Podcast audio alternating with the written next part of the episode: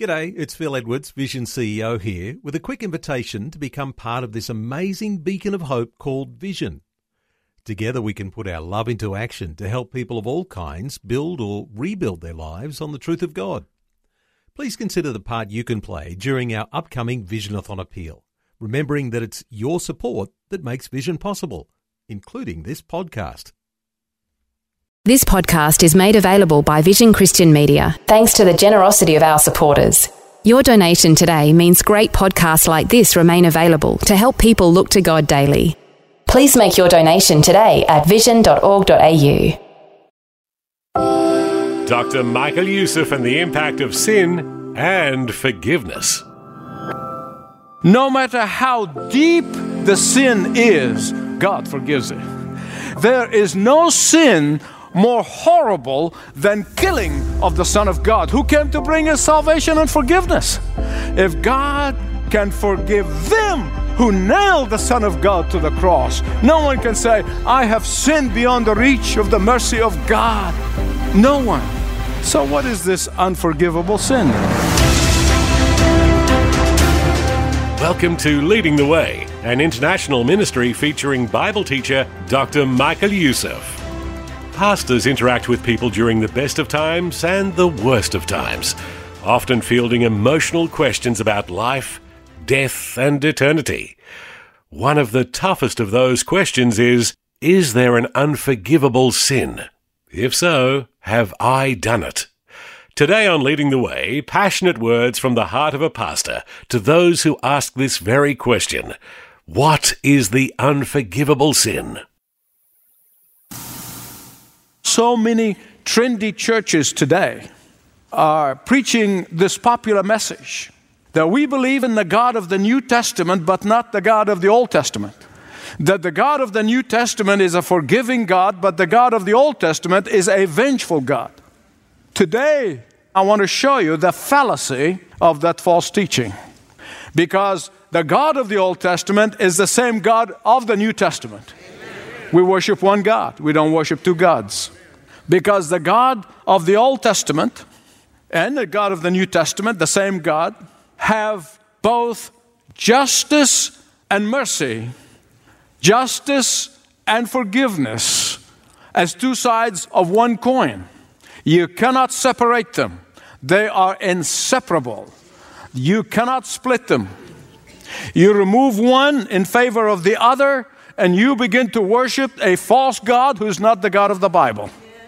Let me show you how forgiveness is an absolute intricate part of our God in the Old Testament. Psalm 86 5. You are forgiving and good, O Lord, abounding in love to all who call on you. In Psalm 103 3, God forgives all your sins and heals all your diseases. Daniel 9 9, the Lord our God is merciful and forgiving.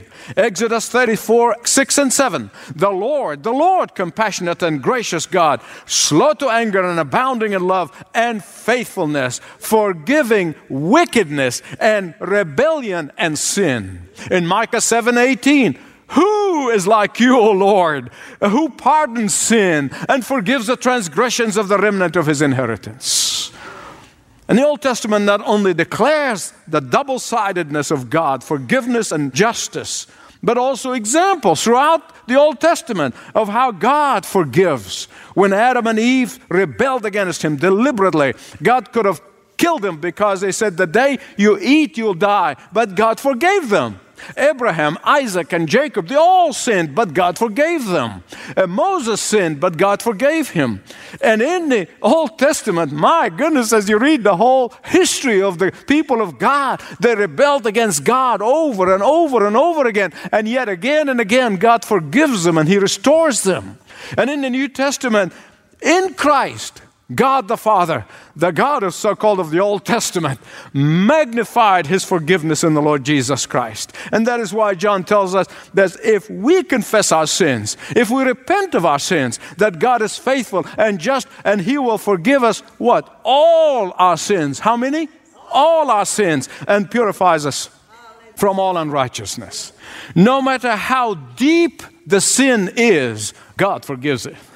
There is no sin more horrible than killing of the Son of God, who came to bring us salvation and forgiveness. Nothing could be more horrendous, nothing could be more severe, nothing could be more hideous, nothing could be more vicious, nothing could be more wicked or criminal. And yet, when he hung on the cross and about to die, the Lord Jesus Christ prayed for their forgiveness. Father, forgive them, for they know not what they're doing. And listen to me, beloved. If God can forgive them who nailed the Son of God to the cross. Nobody, nobody here, nobody in the world can ever say, My sins are too deep, they're too much to be forgiven. No one, no one. No one can say, I have sinned beyond the reach of the mercy of God. No one. With God, you see, there is no big sin and small sin. But God, sin is sin. There's no big and small. With God, there is no length of time of sinning that is too long. Whether you sin for six years or 60 years, sin is sin. Whenever you come to Him asking Him for forgiveness in genuine repentance, He forgives. With God, no matter the kind of sin that is committed. Throughout the Bible and in history, we know that God forgives idolaters, He forgives murderers, He forgives adulterers, He forgives fornicators, He forgives cheaters, He forgives liars and homosexuals and blasphemers and drunkards and extortionists. He forgives every imaginable sin. When you come to God in genuine repentance, I say, Lord, forgive me. He forgives you immediately and then he remembers it no more. The Bible said he threw it in the depth of the sea. It's an imagery that beyond our reach. He forgives the self-righteous person who for a long time thought that he or she too good I mean they're very good and they can really be accepted by God because of their goodness. When they repent, God forgives them when they come to realize that they need His forgiveness and ask for it, they get it.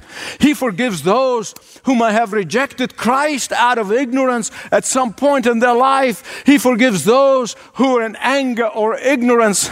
They may have cursed God. When they repent and come to Him and ask for His forgiveness, He forgives. The smallest sin, when it's confessed, God forgives it. The largest sin, when it's confessed, God forgives it. God's only condition for forgiveness is true repentance, genuine repentance, and asking for His forgiveness. So, what is this unforgivable sin then? What is this unforgivable sin? that some of you are concerned about, and you should be, because that's a very important issue. Please turn with me to Matthew 12, 22 to 32. In the context of this passage, a demon possessed man who was both blind and dumb. He comes to Jesus, and Jesus sets him free. He casts out the demon, and he's completely healed. In a powerful demonstration of his supernatural authority over demonic forces, Jesus casts out the demons from that man.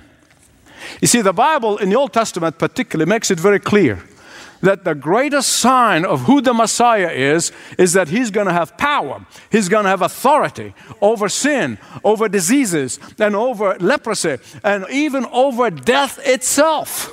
That's always the sign. Anybody who read the scripture, those who are waiting for the Messiah to come, they knew this is the sign. That is why the passage said those who are watching were saying, Could be this the son of David, namely the Messiah, because he was going to be the descendant of David.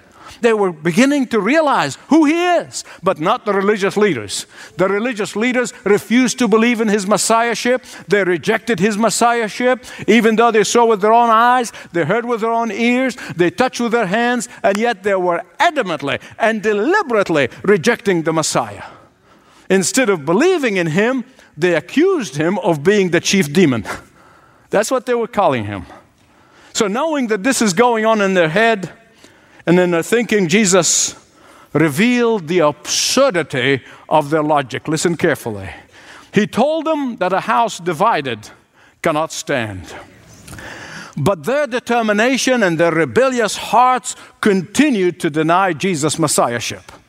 Then Jesus uses the example of how when somebody comes into the house of a strong man, he has first to bound that strong man because that way you, you subject him, you bound him, you keep him from resisting. And so you do that first, and then you walk out with the spoils, with those who have been bound in this man's possessions. And Jesus' point here is this Have I not demonstrated to you beyond the shadow of doubt my power over Satan and evil?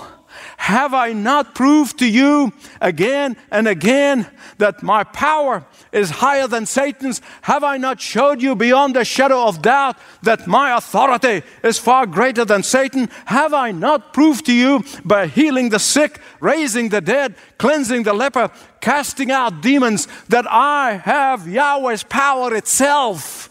Who else would have power like that except my Father in heaven? Who else would have such authority except my Father in heaven? Who else would have such dominion over Satan except my Father in heaven?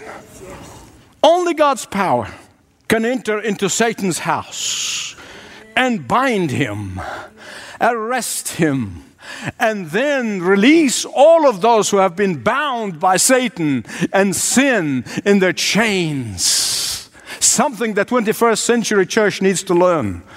Of course, the final and ultimate death blow over Satan and his power came at the cross of Calvary. But nonetheless, even before the cross, Jesus demonstrated his unquestionable power over Satan and demons.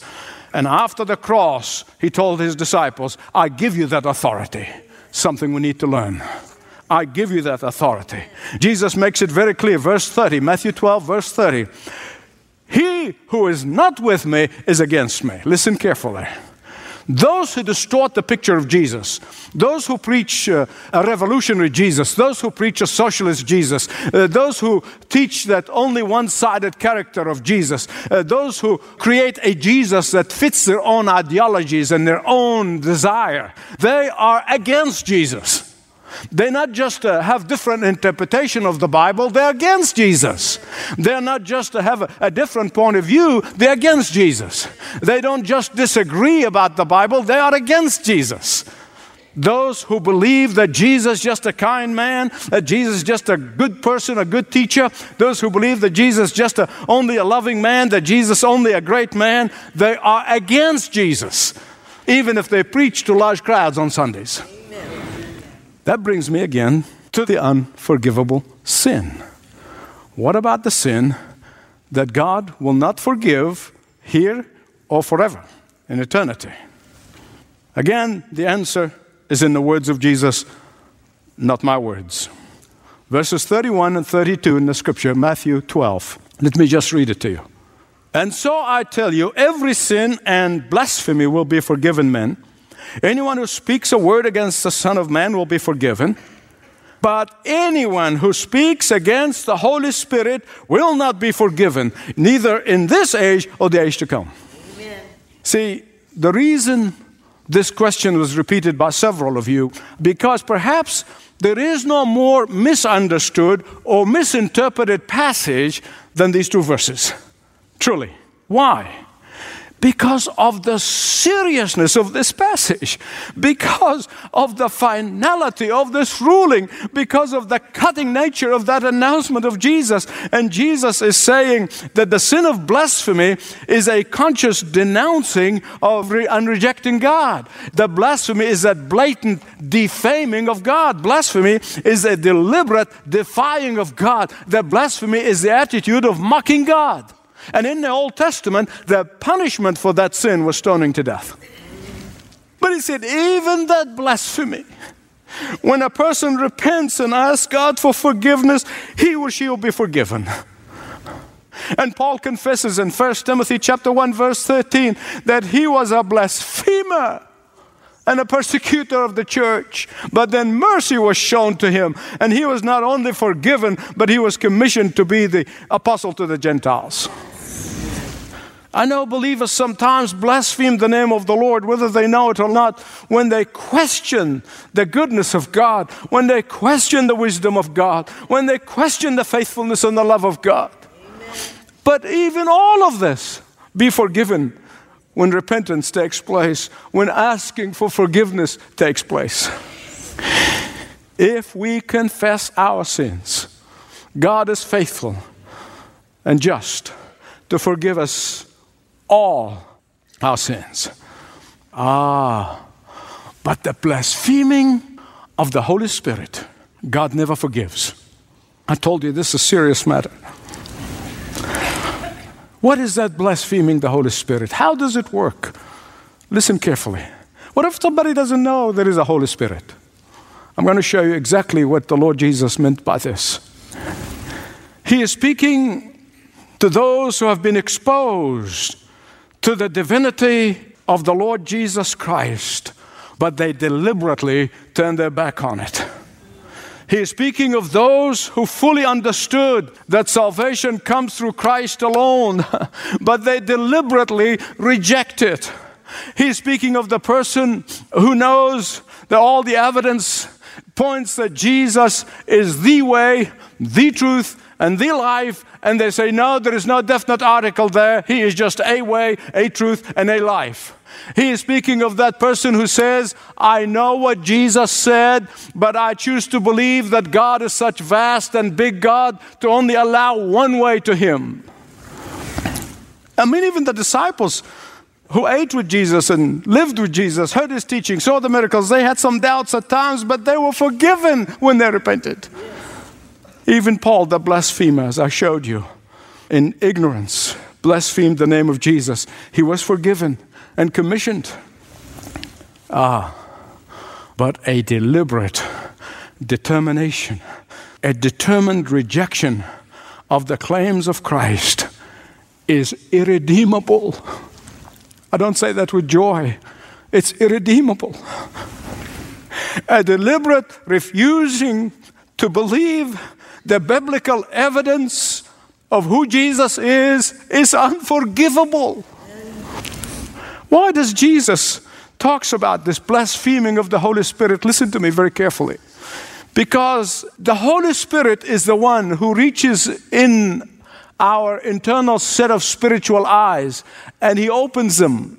And when we realize that we are sinners and heading for hell without salvation, without Jesus, and we come to him in faith, he is the one, and He's the only one who reveals to us that Jesus is the only way to salvation. He's the only one who reveals to us that we are desperately in need of redemption of the cross.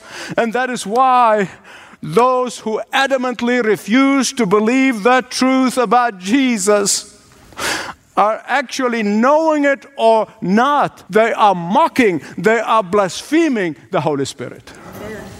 And that is why when someone says to me, I'm going to meet with the Reverend Dr. Super Duck over there, who says that yes, he heard the Bible said Jesus is the way, but he doesn't agree with that, and he's teaching that Jesus is only a way.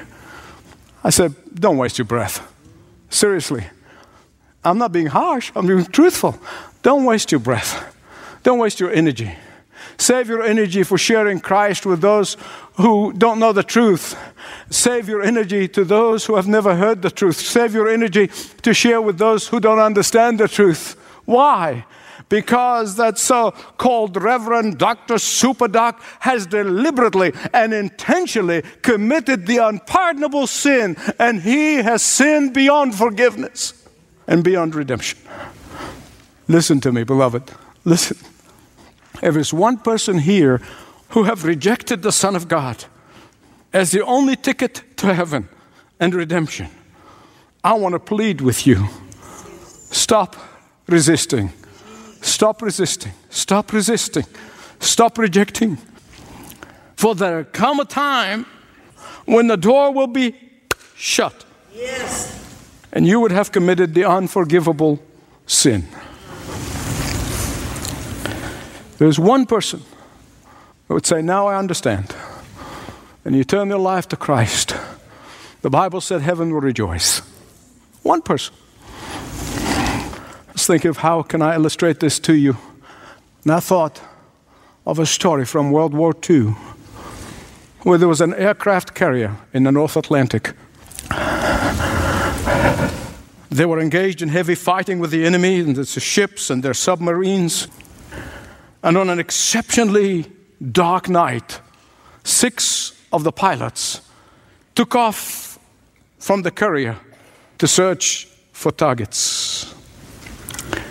And when they're up in the air, the enemy was attacking, and the order was given for the ship to have a total blackout.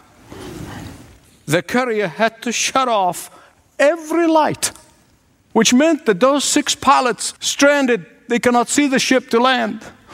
They were going around without the ability to locate their ship in this particularly dark night. The first pilot radioed and said, Give us some light, and we will land. We can make it even if we have to fly through artillery attack. And the radio operator said, I cannot, I, I'm not permitted to give you any light because it is a total blackout. The second pilot pleaded with the radio operator, Give us just one light and we can make it. And the operator said, I am deeply sorry, but I cannot.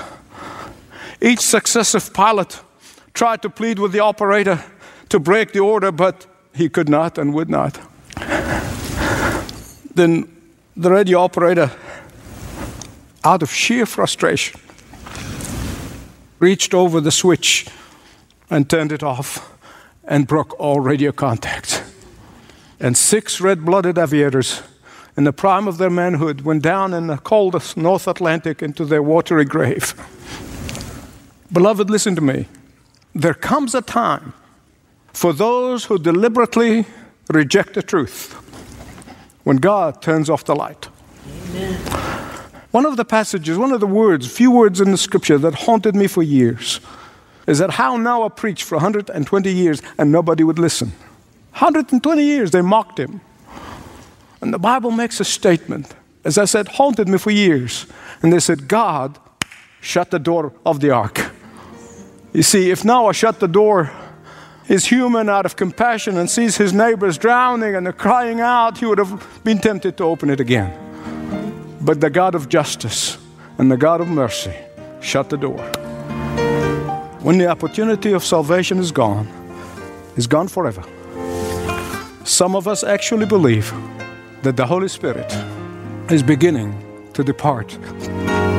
Not only our nation, but the world stumbling in the dark.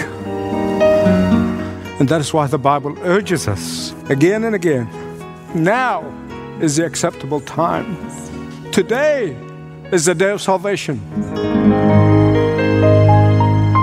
Are you resisting God's call to redemption? Thanks for listening to Leading the Way with Dr. Michael Youssef and the message called The Unforgivable Sin. Got questions about salvation or eternity? Start by going to a comprehensive FAQ page at ltw.org/jesus. You can also begin a personal conversation with one of Leading the Way's pastoral team at ltw.org/jesus. You know, Leading the Way began as a local radio outreach to the city of Atlanta, where Dr. Youssef served and still serves as pastor of the Church of the Apostles.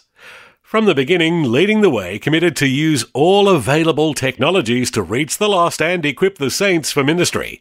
And we're so thankful that technology has allowed Dr. Youssef to reach lives across six continents in 26 of the world's most spoken languages and growing. One such story is that of a young woman born to a devout Muslim family in Egypt. In her early adulthood, she was introduced to several strong Christians. Through their lives and words, her eyes were opened to the love of Christ, and she ultimately accepted Jesus and was baptized. Because of her newfound faith, her family kicked her out of the house and beat her, and called the state security to report her infidelity. At one point, they even took her to sheikhs to rid her of the Christian demon. Her faith is growing, and she's very thankful for leading the way's ministry in the area. Without it, it would be very difficult for her to grow. You're encouraged to stand with Dr. Youssef today in prayer, that many more will be ministered to through these broadcasts, as well as through the on the ground field teams dedicated to evangelism, discipleship, and helping hurting believers. Visit our website today for testimonies like this one, ltw.org. Ltw.org. Well, that music means we must say goodbye, but you're invited to join us again next time when Dr. Youssef begins a new series on leading the way called Life Changing Prayers. God bless.